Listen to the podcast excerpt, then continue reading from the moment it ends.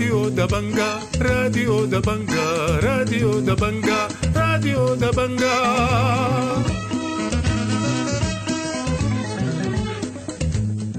أهلا ومرحبا بكم مستمعي راديو دبنجا الاعزاء في برنامجنا ليوم السبت 30 من شهر 9 سنة 2023 بيشتمل برنامجنا على نشرة الأخبار وبرامج أخرى متنوعة ولكن في البداية بنقدم لكم نشرة الأخبار ودي عناوينها.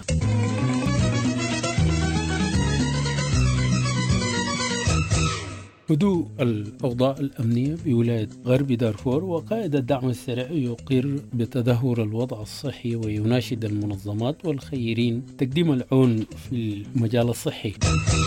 الجبهة الثورية ترحب بالعقوبات التي فرضتها الإدارة الأمريكية على الأمين العام للحركة الإسلامية علي كرتي واتهامه بعرقلة الوصول للتحول الديمقراطي. مقتل ثمانية أشخاص واعتقال ثلاثة آخرين من قبل الجيش في مناطق متفرقة من ولاية غرب كردفان بتهمة الاشتباه في انتمائهم للدعم السريع. والآن إلى تفاصيل النشرة من الراديو دبنجا يقراها لكم الصادق مصطفى زكريا.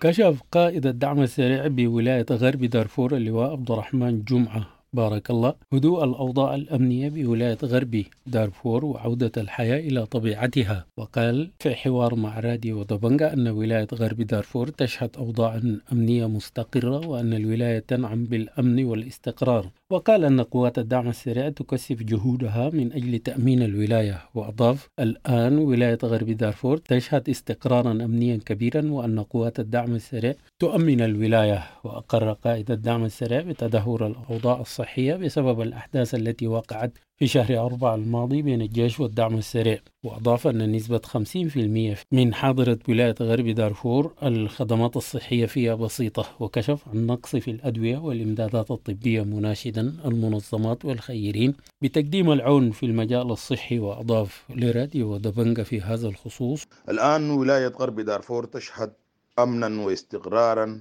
كبير واسع جدا جدا وقوات الدعم السريع تكثف تأمين لهذه الولاية.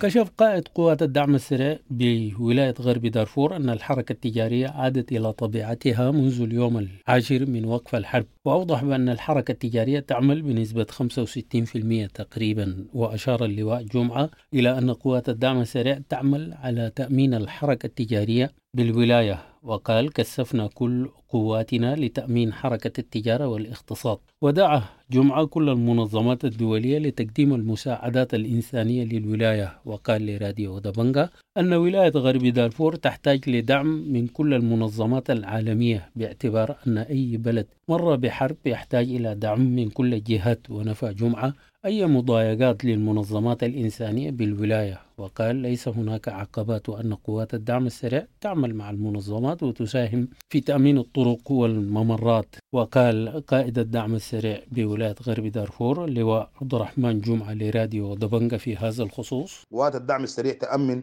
للمنظمات تأمن الطرق اللي بتجي بها المنظمات واللي بتخرج بها المنظمات. قوات الدعم السريع من أول ومن آخر هي بتأمن للمنظمات العالمية والخارجية كلها بتأمن وبتشهد على ذلك المنظمات الدولية كلها. اللي كانت في حاضرة ولاية وسط دارفور زارينجا؟ واللي كان في حاضرة ولاية غرب دارفور الجنينة؟ كل المنظمات العاملة بالولايتين بتشهد دور الدعم السريع شنو؟ لا زال دور الدعم السريع هو القديم لا زال قاعد هو بنفسه. رحبت الجبهة الثورية بالعقوبات التي فرضتها الإدارة الأمريكية على الأمين العام للحركة الإسلامية علي كرتي أمس الخميس وقال الناطق باسم الجبهة الثورية أسامة سعيد لراديو دبنجا نرحب بالعقوبات التي فرضتها الإدارة الأمريكية على الأمين العام للحركة الإسلامية علي كرتي واتهامه بعرقلة الوصول للتحول الديمقراطي. وقال سعيد لراديو دبنجا هذا يتسق بما قلناه منذ البداية لتوصيف الحرب التي اندلعت في شهر أربعة بين الجيش والدعم السريع. وتابع قلنا هناك طرف ثالث أشعل هذه هذه الحرب هو يتحمل المسؤولية والشعب السوداني كله يعلم بأن الحركة الإسلامية قبل 15 أبريل كانت تهدد بالحرب على العملية السياسية. وتابع سعيد الغرض الأساسي من إشعال الحرب هو قطع الطريق عن التحول الديمقراطي. واتهم الناطق باسم الجبهة الثورية أسامة سعيد الحركة الإسلامية ومن خلفها المؤتمر الوطني بأن لديهم مصلحة حقيقية في إشعال الحرب وأضاف الناطق باسم الجبهة الثورية لراديو دبنجة في هذا الخصوص. آه نحن نرحب آه بالعقوبات التي فرضتها وزارة الخزانة الأمريكية على الأمين العام آه للحركة الإسلامية وأسمته بأنه آه يعرقل الوصول للتحول الديمقراطي آه، وكذلك آه، يعني هذا يتسق مع ما قلناه منذ البداية لتوصيف آه، الحرب اللي اندلعت في 15 أبريل من هذا العام بين الجيش وقوات الدعم السريع. قتل ثمانية أشخاص واعتقل ثلاثة آخرين من قبل الجيش في مناطق متفرقة من ولاية غرب كردفان بتهمة الاشتباه في انتمائهم للدعم السريع وأدت هذه الأحداث إلى توتر وسط المواطنين في الولاية. وأفادت مصادر راديو دبنجا أن آخر هذه الأحداث هي حادثة مقتل ثلاثة من شباب حي أبو إسماعيل بمدينة بابونوسا قبل يومين على يد الجيش وذلك بتهمة انتمائهم للدعم السريع وأشارت إلى مقتل الشخصين أشقاء في حدثين منفصلين مطلع الأسبوع الماضي. أحدهم بمنطقة جديد الواقعة بين مدينة الفولة والمجلد وقبلها بيوم حادثة بمنطقة لفة الحجيرات حيث قتل خلالها شخص واعتقل ثلاثة آخرين بواسطة قوة تتبع للجيش. كما قتل أفراد بمدينة الفولة الشهر الماضي ثلاثة من شباب المنطقة قادمين من الخرطوم وذلك بتهمة الانتماء للدعم السريع وأدى ذلك إلى أحداث الفولة الشهيرة. ونبهت المصادر إلى وجود توترات شديدة وتخوفات وسط المواطنين من اندلاع حرب شاملة في الولاية. وذكرت المصادر أن الإدارة الأهلية عقدت لقاء بين قيادات الجيش والدعم السريع بمنطقة الصنوط بالولاية في وقت سابق. قبل اندلاع هذه الأحداث توصلوا خلاله بعدم مهاجمة أي من الطرفين الآخر. ونبهت إلى تحميل الإدارة الأهلية الجيش مسؤولية خرق الاتفاق المبرم بين الطرفين مشيرة إلى خطوات الآن تجري لخفض التوتر. كشف الدكتور إبراهيم عبد الله المدير الإداري لمركز السلام للسكري بالفاشر عن ظهور حالات حمى الضنك بالفاشر وبعض المحليات بولاية شمال دارفور. وقال في مقابلة مع راديو دبنجا أن هناك كثير من الإصابات بالملاريا والحميات وسط المواطنين بالفاشر وحذر دكتور إبراهيم من خطورة الوضع الصحي بالولاية خاصة مع انتشار الحميات بالفاشر ومحليات الولاية مع الغياب التام لوزارة الصحة. ولفت إلى ارتفاع أسعار الأدوية بالفاشر وقال أن الجرعة من علاج الملاريا يكلف تسع ألف جنيه مما يفاقم من معاناة المواطنين الذين يكابدون من أجل توفير لقمة العيش. ناهيك عن توفير العلاج. وأضاف الدكتور إبراهيم المدير الإداري لمركز السلام لعلاج السكري لراديو دبنجا ظهرت الأيام الأخيرة في حمى الدنك في الولاية في نقص حاد في الأدوية ذات الملاريات برضه بكثرة لحتى الآن ما في جهات وزارة الصحة يعني خايف تماما من ال... الإصابات والله في تزايد يعني يوميا في تزايد شديد بالنسبة للملاريا بأضعاف الأرقام اللي بتجي. علاجات كانت مشكلة كبيرة ما في لكن الحمد لله أنه كان المراكز اللي فيها في التأمين الصحي بيقدر توفر إنه علاجات الملاريا في صيدليات بربع القيمه. استلم مقرر لجنة الطوارئ التنفيذية لحكومة إقليم دارفور بالبحر الأحمر دكتور تجاني محمد حسن حاوية المساعدات الطبية القادمة من الولايات المتحدة الأمريكية بميناء بورت سودان والتي تحتوي على عدد كبير من الأجهزة والمعدات الطبية التي تساعد على تقوية النظام الصحي لمستشفيات ولاية الإقليم وتأهيل أقسام الطوارئ والحوادث. لتطوير الخدمة الطبية. وأعرب وزير الصحة والرعاية الاجتماعية بحكومة إقليم دارفور بابكر حمدين عن شكره وتقديره لجهود جالية أبناء دارفور بالولايات المتحدة الأمريكية ودعمهم لأهلهم في هذه الظروف. مؤكد على أهمية الشراكة والتعاون بين وزارته وجالية أبناء دارفور بالولايات المتحدة الأمريكية لتطوير القطاع الصحي بالإقليم. وتم هذا بعد تدشين استلام وترحيل الأجهزة والمعدات الطبية.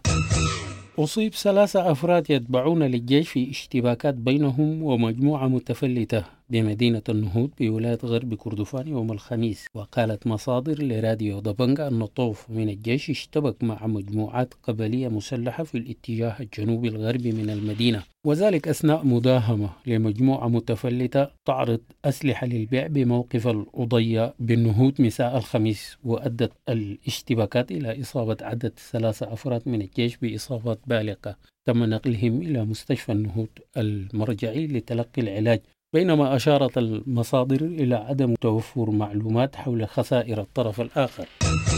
أصدر والي شمال دارفور الجنرال نمر محمد عبد الرحمن اليوم الجمعة قرارا بالرقم 46 قضى بتعيين عماد آدم إبراهيم مديرا تنفيذيا لمحلية دار السلام والسيد صديق عبد الله صالح مديرا تنفيذيا لمحلية مليط والسيد إسماعيل عبد الله الصافي مديرا تنفيذيا لمحلية اللعيد والسيد عبد العزيز عبد الله هارون مديرا تنفيذيا لمحلية الطينة. كما أصدر الوالي قرارا بالرقم 45 قضى بإعفاء كل من المدير التنفيذي لمحلية اللعيد محمد محمود حماد والمدير التنفيذي لمحلية مليط زهير التجاني مختار والمدير التنفيذي لمحلية دار السلام صديق عبد الله صالح والمدير التنفيذي لمحلية الطينة حامد عيسى محمد إبراهيم والمدير التنفيذي لمعسكر أبو شوك للنازحين إسماعيل الصافي.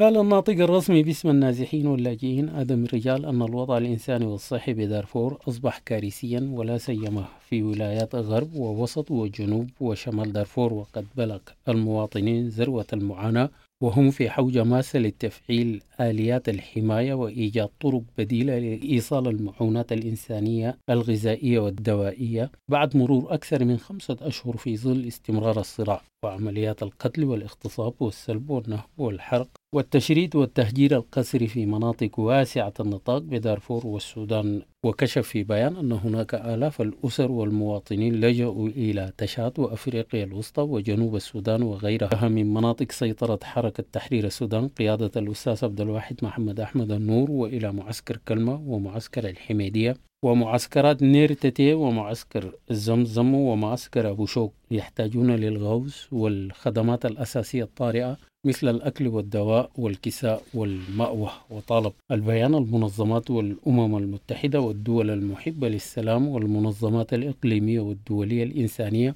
والحقوقية والخيرين وأصحاب الضمائر الإنسانية الحية بتقديم المساعدات الإنسانية. الخبر الأخير في النشرة.